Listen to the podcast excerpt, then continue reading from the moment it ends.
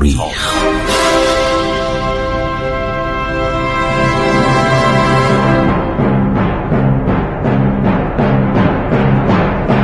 کاری از گروه جوان و اندیشه رادیو جوان.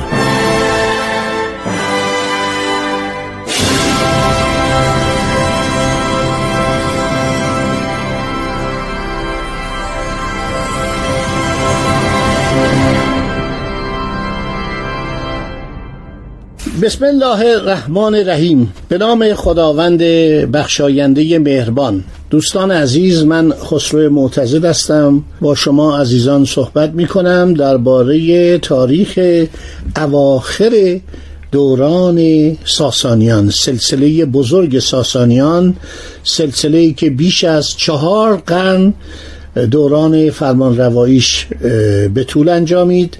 یکی از سلسله های بزرگ سلطنتی دنیا بوده نه تنها ایران.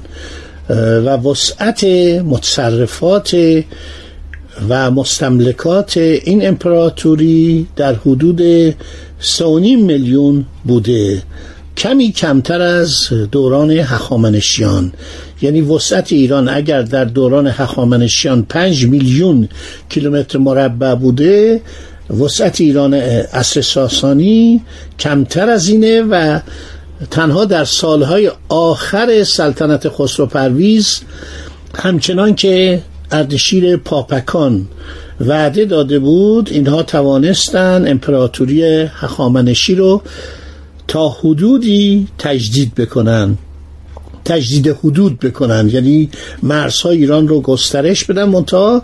حالا به دلایلی که خواهیم گفت و واقعا کالبوت شکافی می‌خوایم بکنیم این دوران رو این سلسله دچار ضعف و فتور میشه.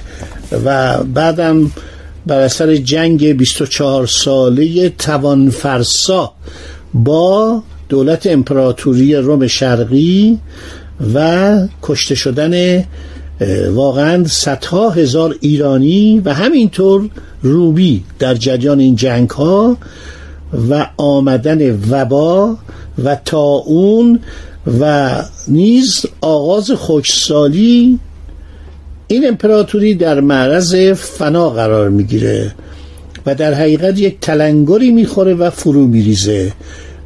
کمان که در ظرف چهار سال از پایان سلطنت خسرو پرویز که در اثر یک کودتای نظامی برکنار میشه و پسرش دستور اعدام او را می‌دهد در این مدت کوتاه ایران دوازده تا پادشاه به خودش می‌بینه که دو تا از این پادشاهان زن بودن یعنی دختران خسرو پرویز بودن.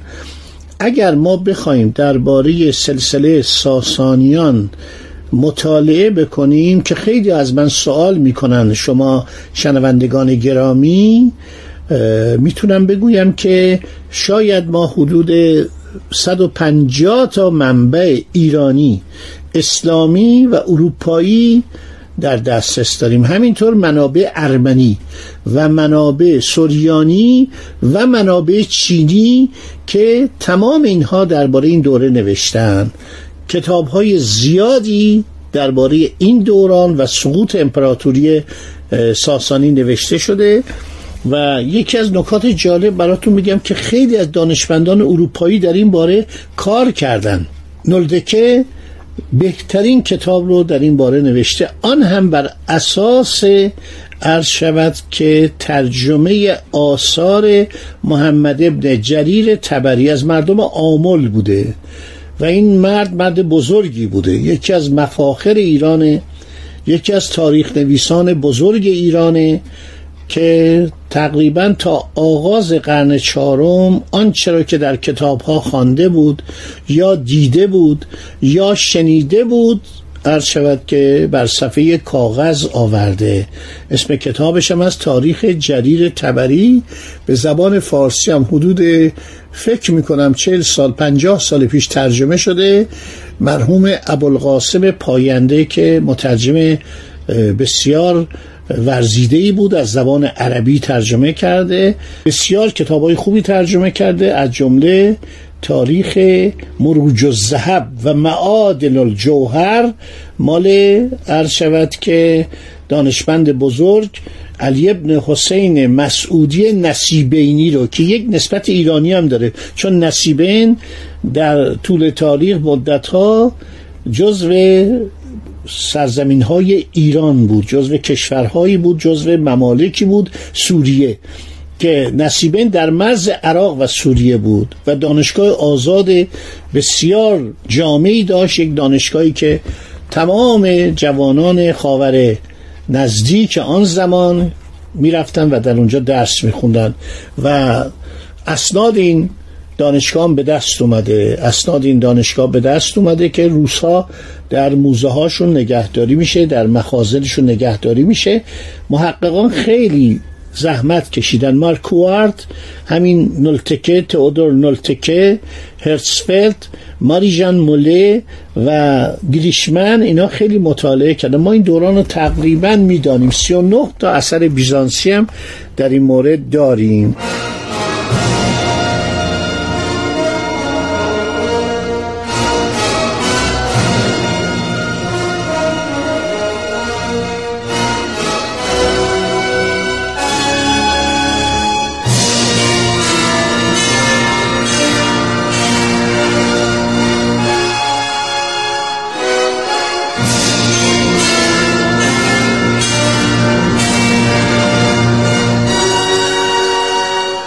خب این روزای آخر رو داشتم می‌گفتم که کودتا می‌کنه. وحرام چوبین سردار بزرگی بوده.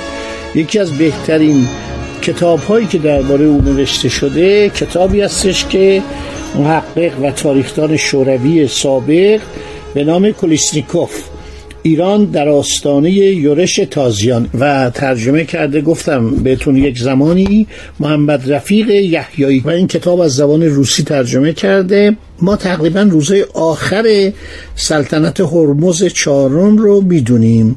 خسرو یعنی خسرو پرویز که ولیت بود داییهاش قیام می‌کنن و کودتا می‌کنن هرمز رو برکنار می‌کنن و چشم هرمز رو کور می‌کنن.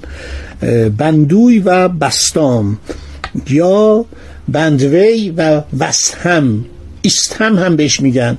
خب کودتا میشه هرمز برکنار میشه خسرو پرویز که ولیت جوان او 18 سال فکر کنم 17 18 سال بیشتر نداشته میشه شاهنشاه.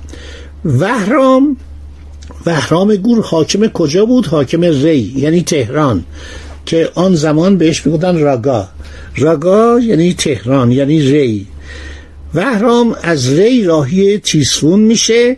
این بار خشم ارتشتاران سالار که وهرام بود و شوریده بود متوجه خسرو پرویزه. علتش هم این نبود که عاشق هرمز بود چون این با هرمز دعوا کرد. گفت چرا تو در قفقاز شکست خوردی؟ اینم جواب می‌داد آقا خب بالاخره سردار گاهی شکست می‌خوره گاهی پیروز میشه و بهرام حالا اومده می‌خواد نه اینکه خسرو پرویز رو برکنار کنه دوباره هرمز رو بر تخت بنشانه. این بهانه است. به این بهانه می‌خواد بیاد و خودش اصلا بر تخت سلطنت بنشینه. بندوی و بستام سردارانی که علیه هرمز کودتا کرده بودند اصل و نسب اشکانی داشتن. من براتون گفتم علت که اشراف از هرمز بدشون می اومد این بود که او در زمان سلطنت خودش سیزده هزار نفر رو کشت. بسیار تندخو بود. رفتارش خیلی شدید بود و خونریز بود. روسا در این باره خیلی مطالعه کردند چون با اشراف در افتاده بود عرض شود که همه دشمنش بودند خب خسرو پرویز بر تخت سلطنت نشسته. پدر بیچارش رو کور کردن در یک قصری تحت الحفظ زندن در یک قصری تحت الحفظ زندگی می‌کنه و بهرام چوبین داره میاد به طرف پایتخت. همینطور داره میاد به طرف پایتخت. بعد خسرو پرویز میره پدو پدرش پدر نابیناش که تحت نظره. برمیگرده میگه که دست و پاشو میبوسه میگه ببخشید به خدا پدرجان من نمی‌خواستم و دوست نمیداشتم که این کار در زندگانی تو صورت بگیرد. من از کتاب اخبار التوال دینوری دارم نقل می‌کنم. اگر آن را نپذیرم یعنی اگر سلطنت را نپذیرم از میان ما بیرون می رود یعنی فرمان روایی از میان ما بیرون می رود به دست کسی غیر از ما خواهد افتاد. هرمز به فرزندش می‌گوید راست می‌گویی. عذرت را پذیرفتم. اکنون شهریاری را بپذیر و بر آن کار قیام کن و مرا به تو نیاز و حاجتی است خسرو تعجب می‌کنه. میگه چیست که تو را به من نیازمند کرده باشد؟ به پدرش میگه تو از من چی می‌خوای؟ مباد که بر من نیازمند باشی. هرمز گفت کسانی را که مرا از تخت فرو کشیدند و تاج از سرم برداشتند و نسبت به من بیحرمتی کردند زیر نظر داشته باش. آنان بندوی و وستهم یا بستام گفت در کشتن ایشان شتاب کن و انتقام پدرت را از داییهایت بگیر. میگه این دوتا شاهزاده اشکانی بودن اینا از تبار اشکانیان بودن اشکانیان با ما همیشه مخالفت داشتن. چون ما سلطنت از آنان رو بودیم اینها ناچار شدن که از ما انتقام بگیرن. در صدد بودن که از ما انتقام بگیرن و چشم منو کور کردن. حالا سلطنت رو به تو رساندن. اینها ممکنه فردا تو هم از بین ببرن و دوباره بخوان سلسله اشکانی رو بر تخت سلطنت بنشانن خسرو به پدرش میگه این کار برای ما امروز ممکن نیست تا آنکه خداوند دشمن ما بهرام را بکشد. اینو از قول ابو حنیفه احمد ابن داوود جینوری دارم میگم. این مرد بزرگی بوده محقق بزرگی بوده مورخی بوده و کتابش اخبار التوال یعنی اخبار طولانی اخبار مفصل نام داره. گفته من این کار می‌کنم.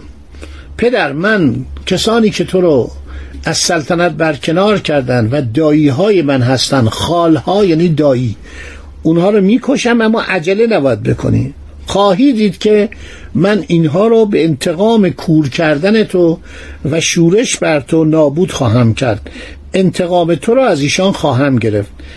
پدرش از او خشنود و به این پیشنهاد راضی شد. خسرو پرویز از نزد او بیرون آمد بر تخت شاهی نشست. بعد اخبار التوال داره میگه انشالله باقی ماجرا رو در برنامه آینده خواهم گفت. خدا نگهدار شما.